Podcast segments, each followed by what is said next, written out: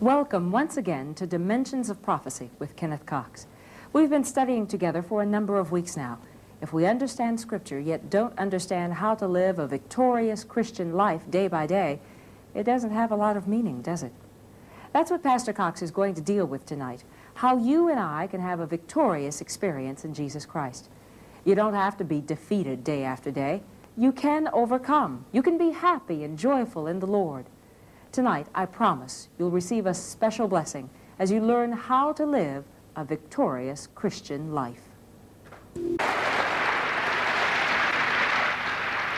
Appreciate very much each of you being here. We have had a wonderful time together the last three weeks. Every time in the history of man when people have not been free, man has been willing to do anything to get his freedom, even to giving up life itself. Places freedom very, very high on the list and will do most anything to be free. Jesus spoke about that. He had this to say about it. He said, And you shall know the truth, and the truth shall make you what? Free. Freedom is not always involved in where you're at. Because I have known people that were in prison that were free. Not always the building that confines us makes us prisoners. There's a lot of people that are out outside of prison that are not free. They're prisoners. They're in bondage. Jesus tried to get this idea across to his people, to the Jewish people in his day. He tried to get across to them what was involved in being free, not being in bondage.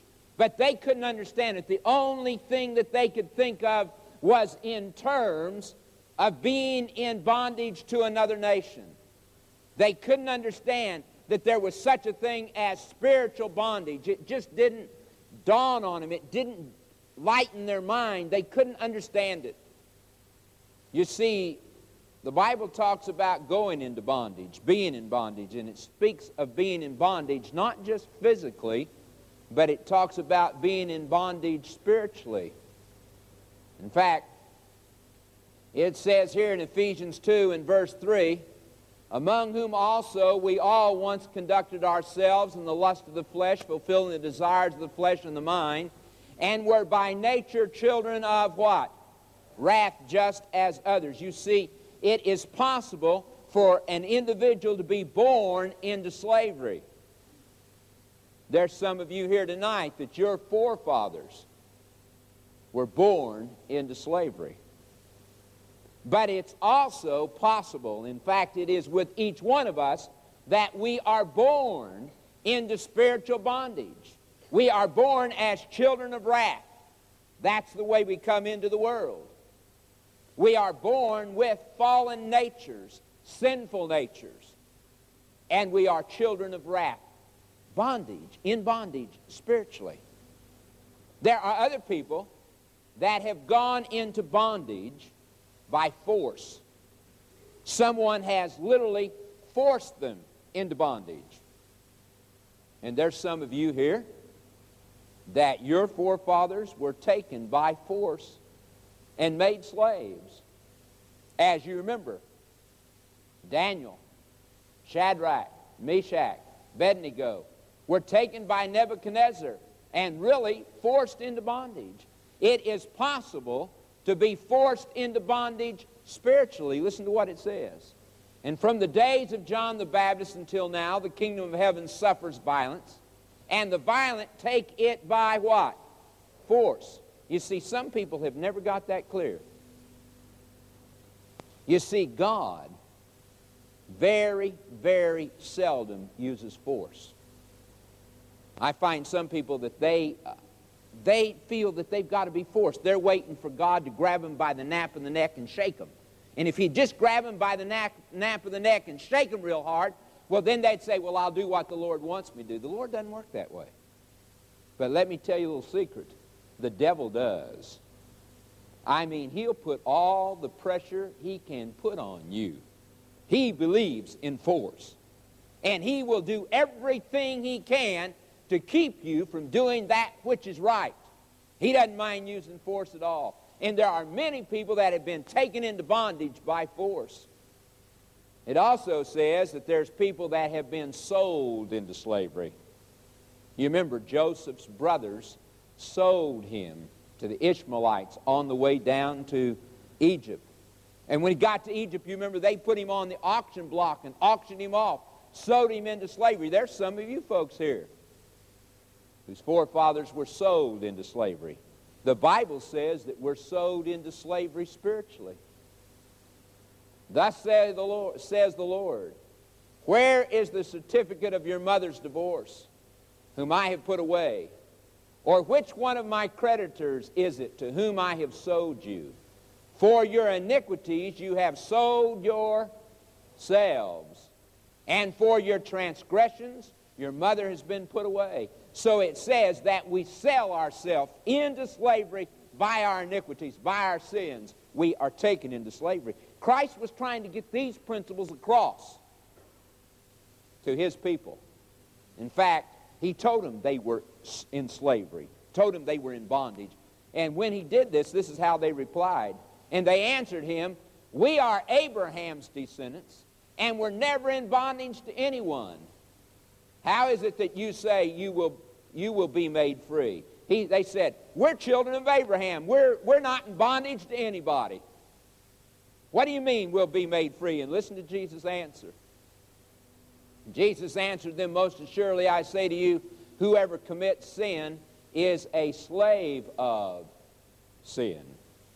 See, I am a slave of sin if I don't understand the freedom that there is in Jesus Christ. Now, there's a lot of ways that people have gotten out of slavery over the years. You can remember that there are some people that have gotten out of slavery simply by buying their way out. They just saved up enough money, had some friends, relatives that gave them money, and they got enough money to buy their freedom. There were some people in the days of slavery that got out by buying their freedom. It's possible physically to buy your freedom. Is it possible to buy your freedom spiritually? Well, if you're going to buy your freedom, you see, the owner has to be willing to sell, doesn't he? And the devil's not willing to sell. So you're not going to buy your freedom spiritually. And there's some people that have gotten out of slavery by force. They were just big enough, strong enough, that they said, I'm not going to be a slave anymore, and they forced their way out. People physically got out of slavery that way.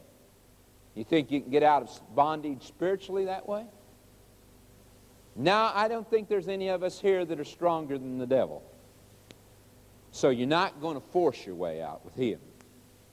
And there are some people that got out of slavery by running away. They ran off, said, I'm not going to be a slave anymore. I don't know that that's really freedom. You know, if you're always looking over your shoulder, I don't know how free that is. But nevertheless, they ran off. But spiritually, you can't do that. There's no way you can go where you can run off where the devil won't find you. Impossible. And of course, there were some people, a lot of people that got out of slavery simply by being released. proclamation emancipation set them free. Released. Now, physically, they were released from slavery. Spiritually, we're not going to get out of slavery that way because the devil's not going to release anybody. So, what I want to ask you tonight is if you can't buy your way spiritually, you can't force your way spiritually, you can't run away spiritually, the devil's not going to release you, how are you going to get out of bondage? How are you going to get out of spiritual bondage if none of those things work? Well, I want to share with you how you get out. This is what it says. It says, For we know that the law is spiritual. Now, the law, not anything wrong with the law, the law is spiritual. But I am carnal, what? Sold under sin. That law holds me in bondage because I am guilty. You follow me? I have sinned. And because we have sinned, the law, which is good, the law is good, holy, just, not anything wrong with the law, but it holds you in bondage. How am I going to get out from that bondage? How am I going to get out of that slavery? But now, we have been delivered from the law. Mm. The law that held me, said, You're guilty, holds me in bondage. I have been delivered from the law. Let's see how I'm delivered from the law. Having what? Come on. Died to what we were held by so that we should serve in the newness of the Spirit, not in the oldness of the letter. Let me ask you something. If I am in bondage, if I am a slave, and I'm a slave all my life, when I die, am I a slave any longer? No. So the only way you get out of spiritual bondage and spiritual slavery is by dying. You can't get out any other way. Impossible. That's what it says. The law is going to hold you until you die spiritually. This is what Paul's talking about when he said, I am crucified with Christ. Nevertheless, I live, yet not I, but Christ liveth in me. You must be willing to crucify the old man of sin. And until you crucify the old man of sin, you're not free. That's the way you get free. There's a lot of people that go all the way through their life in bondage spiritually because they have never died. For thus saith the Lord, you have sold yourselves for nothing, and you shall be redeemed without money. You can't buy your way out, but you can die. That we can do. And he talks about it some more. And says here, knowing this, that the old man, that's the old man of sin. You understand what I'm talking about? That's the old carnal nature. That's the old nature that goes contrary to God. The old man was crucified with him, that the body of sin might be done away with, that we should no longer serve sin. You see what he's talking about? You've got to take the old man of sin and you've got to crucify that old man of sin, and then that brings freedom. For he who has died has been freed from sin. As long as you're going to take the old man of sin and you're going to take that old man of sin and you're going to feed it and you're going to nurture it, dear friend, you're going to be a slave all your life. But when that old man of sin is crucified, you have been set free. I'm talking about how to live a victorious Christian life. You can't until you crucify the old man of sin. That you have to do. Inasmuch then, as the children have partaken of flesh and blood, he also himself likewise shared in the same, that through death he might destroy him who had the power of death, that is the devil. You see, it's talking about the victory over the devil. Destroyed him. All right, listen, it continues in the book of Hebrew. And delivered those who through fear of death were all their lifetime subject to bondage. See, he says he's going to set them free. But I have to be willing to die to the old man of sin. That's necessary. Now, I want you to follow me very carefully because I'm going to talk to you about two laws. Two laws that very few people understand. And yet those two laws work in your life, and you, they make all the difference in the world. Here, the book of Romans, it talks about it. It says, For the law of the Spirit of life in Christ Jesus has made me what? free from the law of sin and death. Two laws. The law of the Spirit of life that's in Christ Jesus and the law of sin and death. Those are two laws. This law of sin and death, I want you to understand some basic things about the law of sin and death. Let's look at a few. To begin with, the law of sin and death is stronger than you are and delivered those who through fear of death all their lifetime were subject to bondage. That law of sin and death, you cannot overcome it by willpower. It's stronger than you. There's no way that you can be victorious over it. It's something you don't have the power to be victorious over. Not only that law of sin and death, but you're born under it. When you come into the world, that law of sin and death is automatically working in your life. I mean, it starts right there. And you cannot, you cannot just say, well, I'm not going to have it operate anymore. It just doesn't work that way. And a lot of people go through life not understanding what's going on because the law of sin and death is working in their life. It's working against them, and they wonder, why do I do those things? Why do I continue to do these things over and over? It's because the law of sin and death is there. That's what Paul's talking about. For we know that the law is spiritual, but I'm carnal, so under sin. That law of sin and death is working in my life.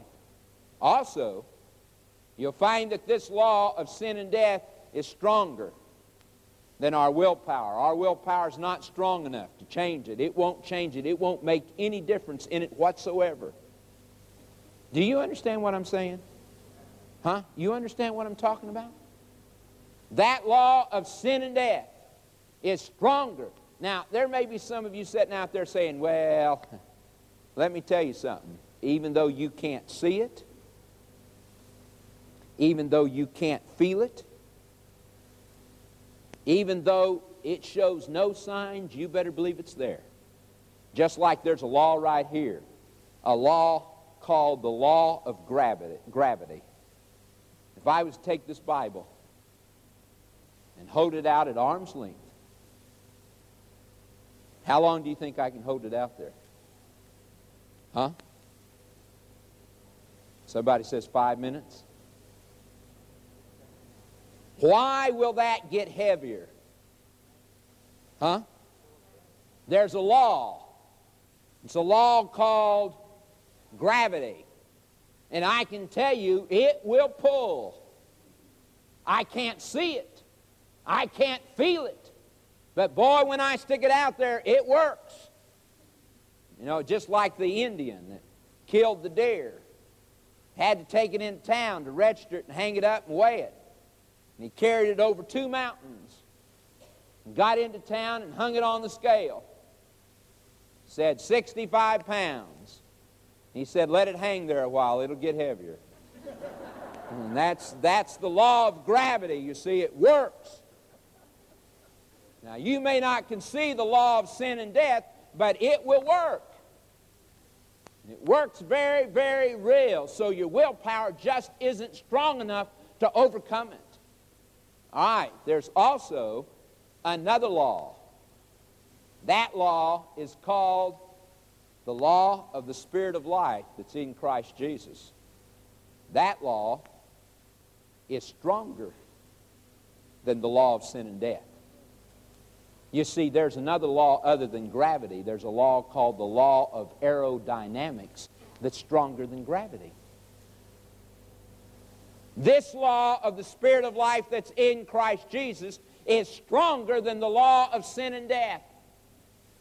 Listen to some things about it.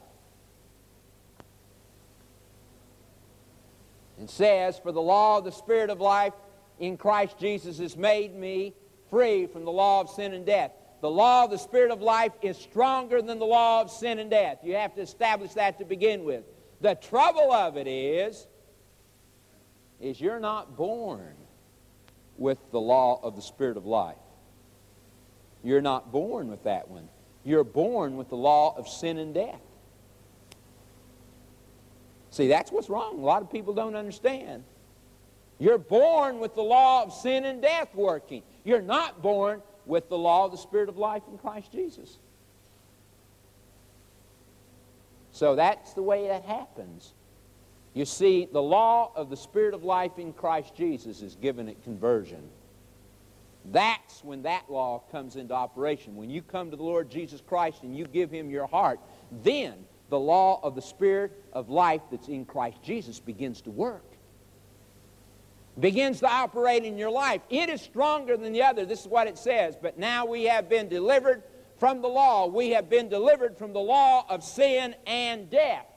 Having died to what we were held by, I've taken the old man of sin. I have crucified him. I have come to the Lord. And now the law of the Spirit of life that's in Christ Jesus is working in my life so that we should not, so that we should serve in the newness of the letter, excuse me, in the newness of the Spirit and not in the oldness of the letter.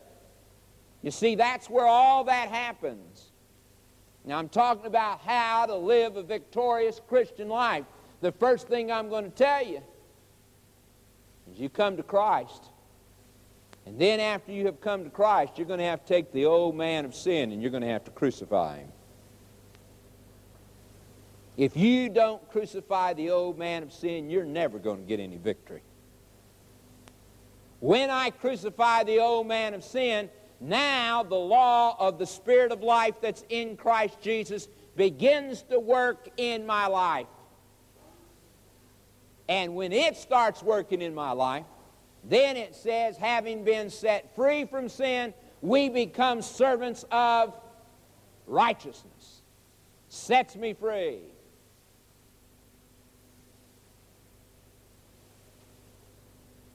Knowing this, that the old man was crucified with him, took the old man of sin, crucified him with Jesus Christ. That the body of sin might be done away with, that we should no longer serve sin. For he who has died has been freed from sin. Now listen carefully. Now, if we die with Christ, we believe that we shall live with him.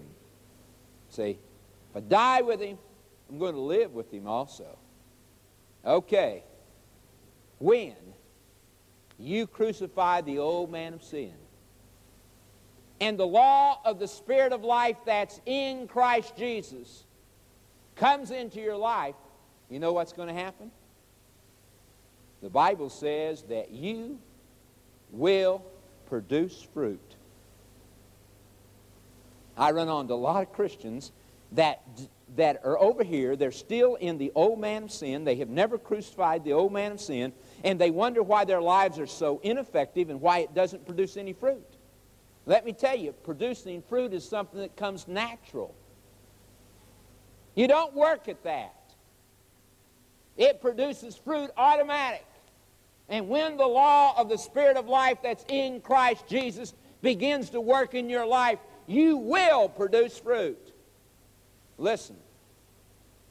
Therefore, my brethren, you also have become dead to the law by the body of Christ, that you may be married to another. You understand what that's saying? I was married to the law of sin and death.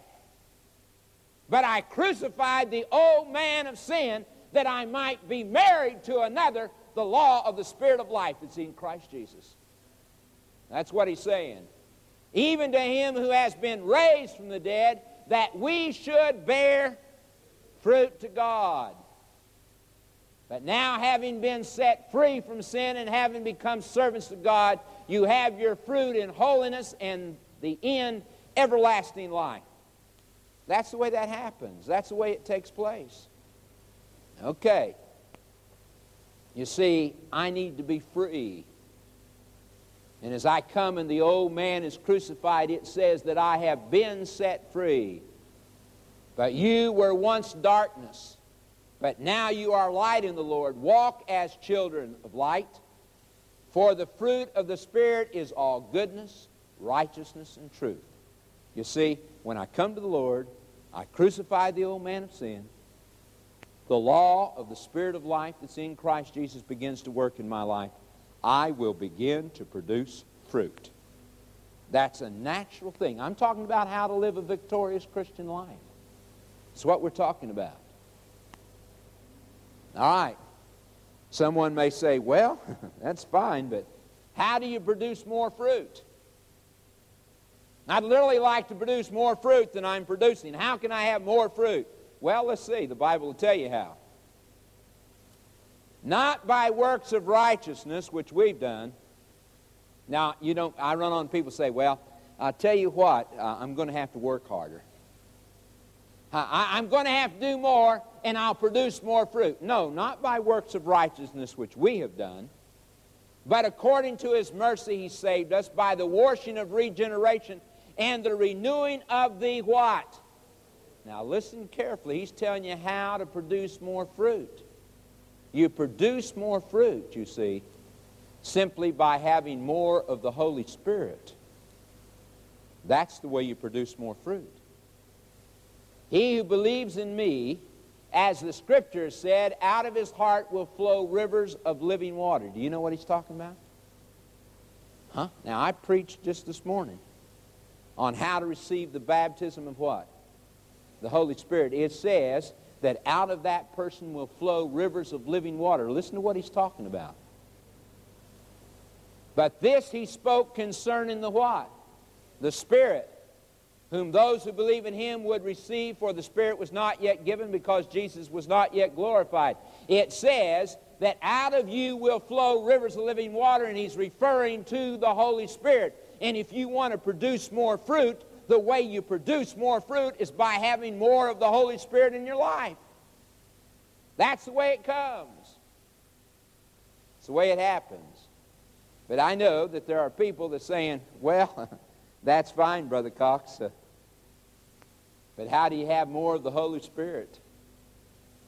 I'd like to produce more fruit. And I can produce more fruit by having more of the Holy Spirit. But how can I have more of the Holy Spirit? Okay. That the blessing of Abraham might come upon the Gentiles in Christ Jesus, that we might receive the promise of the Spirit through what? You want to have more of the Holy Spirit, you know how you get it? Faith. That's the way you receive more of the Holy Spirit is by faith. In fact, you'll find that it ties the Holy Spirit and faith together over and over in the Scripture. Listen, as it talks about some of the men, the deacons in the Bible, it says, and the saying pleased the whole multitude, and they chose Stephen, a man full of faith and the what? See, they go together. So if you want to have more of the Holy Spirit, you get more of the Holy Spirit by having more faith. Now, I know what some of you are saying. Some of you are saying, Brother Cox, my faith's pretty weak. I don't have much faith. Well, I'm going to tell you how to have faith. Because this is what it says. So then, faith comes by hearing, and hearing by the Word of God. You see, dear friend, if I'll get into the book, and if I'll read the book, I spend time in God's Word, I'll have more faith, and with more faith, I'll have more of the Holy Spirit, and with more of the Holy Spirit, I'll produce more fruit. I'm telling you how to live a victorious Christian life. That's the way it comes. You can't go through life and not spend any time with this, dear friend. You've got to get into the book. You've got to open up your heart. You've got to look at it. And I can tell you, it'll make all the difference in your, the world in your life. Change your whole life. You talk about blessings. You talk about joy. You talk about peace. You talk about love. That comes with this. Your life's not happy, then come to the Lord. Turn your life over to Him. He'll make all the difference in the world in it. But this is the way you live a Christian life. Now, this thing of faith, we ought to talk about faith just for a moment because faith involves certain things. You need to understand it. For by grace you have been saved through what? Faith. and that not of yourselves, it is the gift of God. You see, faith is a gift. And God tells me that if I will spend time in God's Word, He'll give me faith. My faith will grow. It'll become stronger and stronger. There's certain things about faith you need to understand. First, you see, faith has to do with your attitude. A lot of people don't have very much faith because they don't have the right attitude. If you're going to have faith, your attitude's going to have to be right. It says, and having been set free from sin, we became servants of. You see, faith will only operate in a surrendered attitude. I've got to take the old man of sin, I've got to crucify him, and I have to turn my life over to the Lord. I can tell you right now, if you think the Lord is going to accept the old man of sin, if you think he's going to accept your pride, if you think he's going to accept your jealousy, if, he if you think he's going to accept your egotism, he's not. He won't accept that. That's the old man of sin. And you want to see what it says about it? This is what happens. And whoever falls on this stone will be what? I can tell you right now, until you have fallen on the rock, Jesus Christ, and been broken, it won't work. I find people that come to the Lord, but they don't want to fall on the rock. They don't want to be broken. Won't work. And if you don't come and your old man of sin is not crucified, if you're not there and if you don't understand the struggle and if you don't understand what's going on in your soul and the old man of sin is taken and killed, broken, then you haven't understood conversion yet. Now, if you don't want to do that, then that text tells you what happens. Because it says, But on whomever it falls, it will grind him to powder. If you don't fall on that rock and are broken, I can tell you at the coming of the Lord, that rock's going to fall on you. My attitude must be one of surrender. That it must be. Secondly, faith not only affects the attitude, but it also affects the will. I have to make a decision. I have to say, yes, this is what I'm going to do. Like the prodigal son out there feeding the pigs. And he made a decision. He said, I will what? Arise and go to my father, and I'll say to him, Father, I've sinned against heaven and before you. He made the decision. He said, I will. God is not going to take you contrary to your will. He's not going to do that. It's a decision you have to make. You have to say, Yes, this is what I'm going to do. And if you do that, then He will gladly accept you. And thirdly, faith also affects the affections. It has to do with my affections. If your affections are not involved in faith, then faith really isn't there. Listen, Paul talks about it. Brethren, my heart's desire and prayer to God for Israel is that they may be saved. Paul said, I'd really like for my people to be saved. Want them to be. For I bear them witness that they have a zeal for God, but not according to what? Knowledge. He said, Oh, they've got a zeal, but it's not according to knowledge. Listen, he finishes up.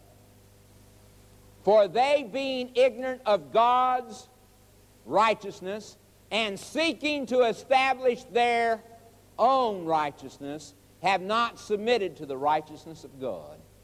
You see, I've got to see clearly that my righteousness is as filthy rags. Nothing good in me. Even all my best motives is tainted I have to understand that I desperately, so desperately need the righteousness of Jesus Christ. When I understand that and I understand that He paid my debt, I understand that He lived a perfect life for me. I understand that He has accomplished everything that's necessary for me to have eternal life. Then I can come to Him. And you better believe my affections are very much tied up in Jesus Christ. Makes all the difference in the world. Dear friend, until you know that, only then are you free. That is freedom. That's what makes a person free. We have had slavery here in this country. And in the South, on a plantation, was a slave. His name was John. John was a great, big, stalwart, huge man. John was so big and so strong that he could do the work of ten men. And the plantation owner worked him like ten men. Every day, from sunup to dark, he worked John. John had done it for years until John was full of it up to here. And one day, John decided he wasn't going to work anymore. That was it. Decided wasn't going to work anymore. And that morning, when all the slaves went out to the field to work, John didn't go. And that evening, when the plantation owner came in, he went out to John's cabin. He said, Are you sick, John? John said, No, I'm not sick. He said, Why didn't you go to work? John said, I'm not working anymore.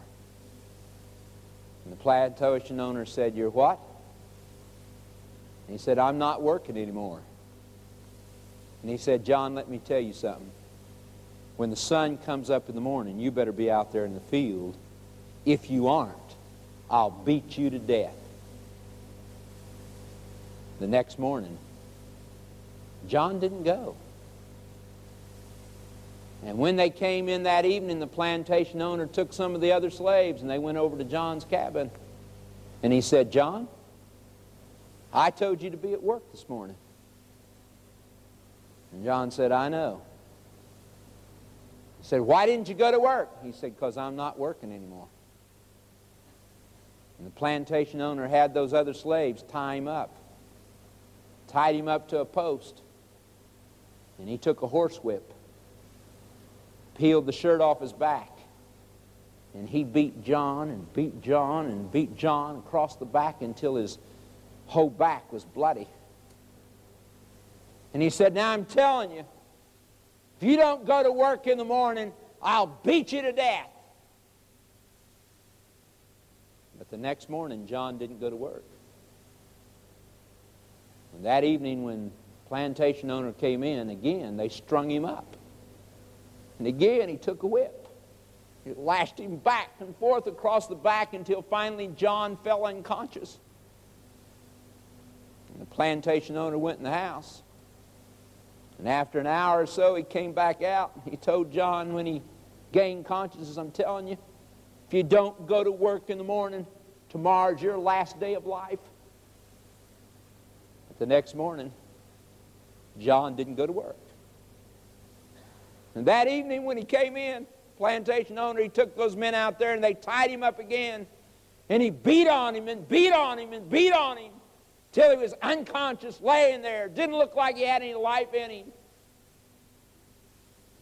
The plantation owner went in the house. Said, I'm going to beat the man to death. If I do, what I gain? What I gain if I kill him? I'll just let his wounds heal. I'll let his back heal. And when he's all healed up, I'll take him down to the auction and auction him off. At least I'll get some money out of him. And so he let John's wounds all heal. And after he was well and strong again, tied him up and took him down the auction. Put him up on the auction block, stripped him to the waist. There John stood great, big, huge biceps bulging. And they began to bid for John. Man over here bid, then another man, then another man, and the price continued to go up until finally it reached the place where slaves like John normally sold for. And then all of a sudden, somebody over there bid again. And then another person. And John began to get excited. And somebody bid over there, and he said, The reason he's selling me is because I won't work. And then a man over there bid, and he said, You're crazy. I won't work. And then another one bid, and he said, I'm telling you, I won't work. The bid went up and up until finally a man bought him, took John and put him in his wagon, took him out to the plantation, took him out of the wagon and untied his hands and his feet. And he said, John, you're free. He said, I've just bought you freedom. You can go. You're a free man. Just make your way. You're no longer a slave.